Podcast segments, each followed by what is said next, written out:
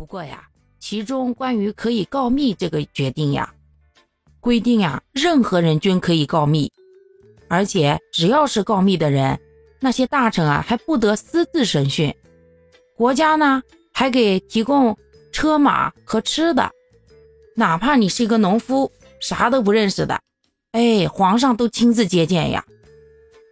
只要你说的事儿符合旨意，还能破格升官呢。甚至就算你说的不是事实，他也不会怪罪。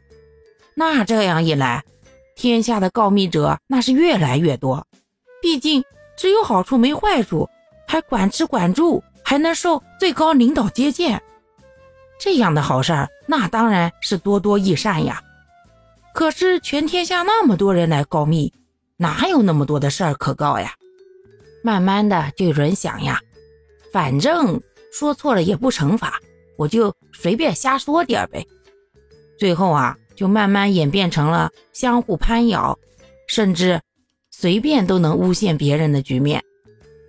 而被告的人啊，一旦被关到了狱里啊，那些酷吏们啊，就用各种各样的酷刑审讯，能活着出狱的100个也不一定有1-2个。这样的情况之下，哪还有人不被屈打成招呢？于是人人自危，形成了酷吏政治。